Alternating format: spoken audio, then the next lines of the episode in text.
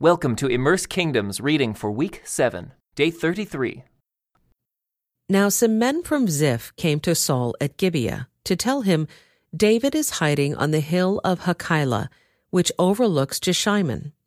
So Saul took 3,000 of Israel's elite troops and went to hunt him down in the wilderness of Ziph. Saul camped along the road beside the hill of Hachilah, near Jeshimon, where David was hiding. When David learned that Saul had come after him into the wilderness, he sent out spies to verify the report of Saul's arrival. David slipped over to Saul's camp one night to look around. Saul and Abner, son of Ner, the commander of his army, were sleeping inside a ring formed by the slumbering warriors. Who will volunteer to go in there with me? David asked Ahimelech the Hittite and Abishai, son of Zeruiah, Joab's brother. I'll go with you, Abishai replied. So David and Abishai went right into Saul's camp and found him asleep, with his spear stuck in the ground beside his head. Abner and the soldiers were lying asleep around him. God has surely handed your enemy over to you this time, Abishai whispered to David.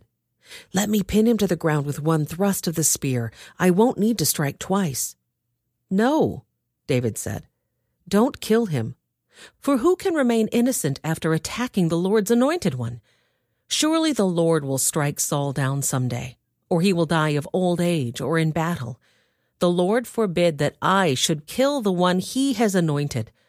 But take his spear and that jug of water beside his head, and then let's get out of here. So David took the spear and jug of water that were near Saul's head. Then he and Abishai got away without anyone seeing them or even waking up, because the Lord had put Saul's men into a deep sleep. David climbed the hill opposite the camp until he was at a safe distance. Then he shouted down to the soldiers and to Abner, son of Ner, Wake up, Abner! Who is it? Abner demanded. Well, Abner, you're a great man, aren't you? David taunted. Where in all Israel is there anyone as mighty? So why haven't you guarded your master the king when someone came to kill him? This isn't good at all. I swear by the Lord that you and your men deserve to die because you failed to protect your master, the Lord's anointed. Look around. Where are the king's spear and the jug of water that were beside his head? Saul recognized David's voice and called out, Is that you, my son David? And David replied, Yes, my lord the king. Why are you chasing me? What have I done? What is my crime? But now let my lord the king listen to his servant. If the Lord has stirred you up against me, then let him accept my offering. But if this is simply a human scheme, then may those involved be cursed by the Lord, for they have driven me from my home, so I can no longer live among the Lord's people. And they have said, Go, worship pagan gods. Must I die on foreign soil, far from the presence of the Lord? Why has the king of Israel come out to search for a single flea? Why does he hunt me down like a partridge on the mountains? Then Saul confessed, I have sinned. Come back home, my son, and I will no longer try to harm you, for you valued my life today. I have been a fool and very, very wrong. Here is your spear, O king. David replied. Let one of your young men come over and get it. The Lord gives his own reward for doing good and for being loyal, and I refuse to kill you even when the Lord placed you in my power, for you are the Lord's anointed one. Now may the Lord value my life, even as I have valued yours today. May he rescue me from all my troubles. And Saul said to David, Blessings on you, my son David. You will do many heroic deeds, and you will surely succeed. Then David went away, and Saul returned home. But David kept thinking to himself, Some day Saul is going to get me. The best thing I can do is escape to the Philistines. Then Saul will stop hunting for me in Israelite territory, and I will finally be safe. So David took his six hundred men and went over and joined Achish, son of Maoch, the king of Gath. David and his men and their families settled there with Achish at Gath. David brought his two wives with him, Ahinoam from Jezreel, and Abigail, Nabal's widow from Carmel. Word soon reached Saul that David had fled to Gath, so he stopped hunting for him. One day David said to Achish, If it is all right with you, we would rather live in one of the country towns instead of here in the royal city. So Achish gave him the town of Ziklag, which still belongs to the kings of Judah to this day, and they lived there among the Philistines for a year and four months. David and his men spent their time raiding the Geshurites, the Girzites, and the Amalekites, people who had lived near Shur toward the land of Egypt since ancient times. David did not leave one person alive in the villages he attacked.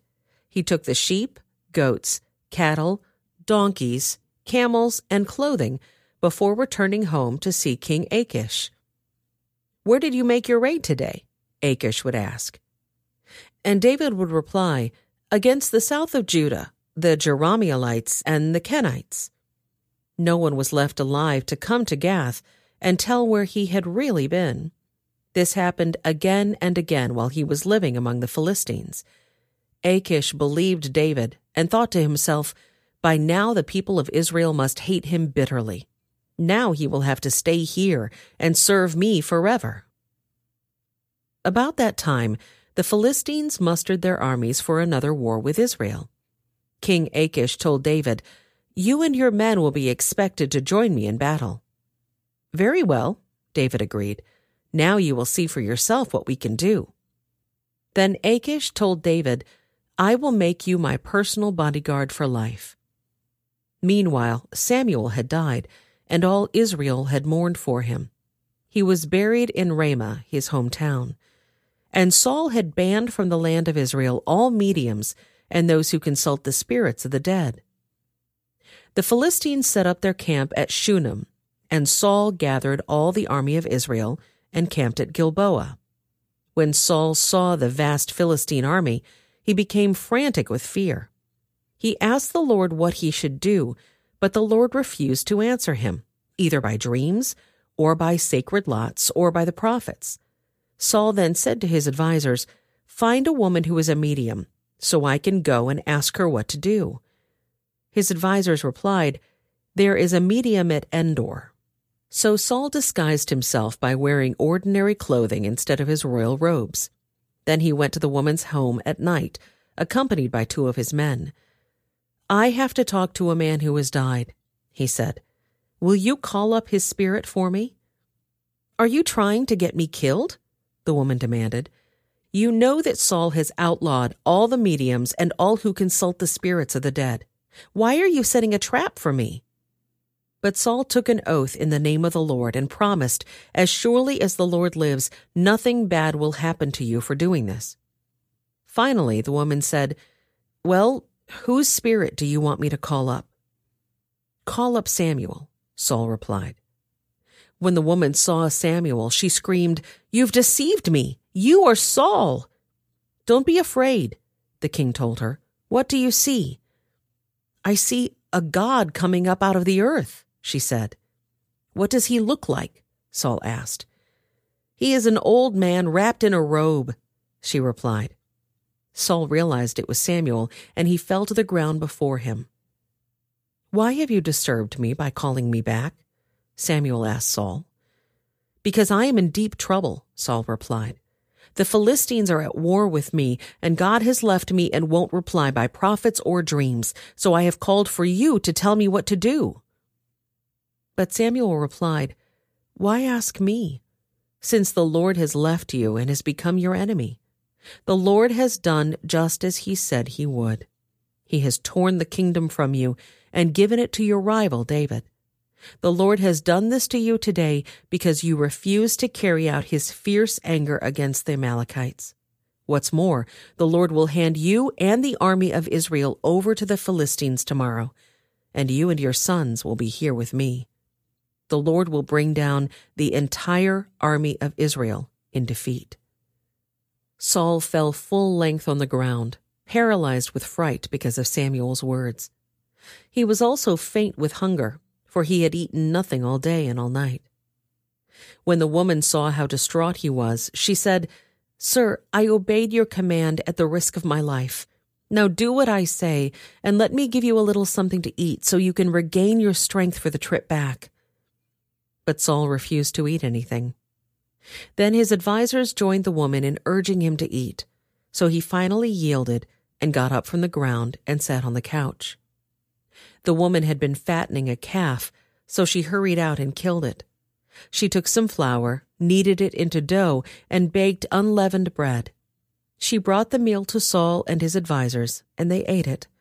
Then they went out into the night. This concludes today's Immerse Reading Experience. Thank you for joining us.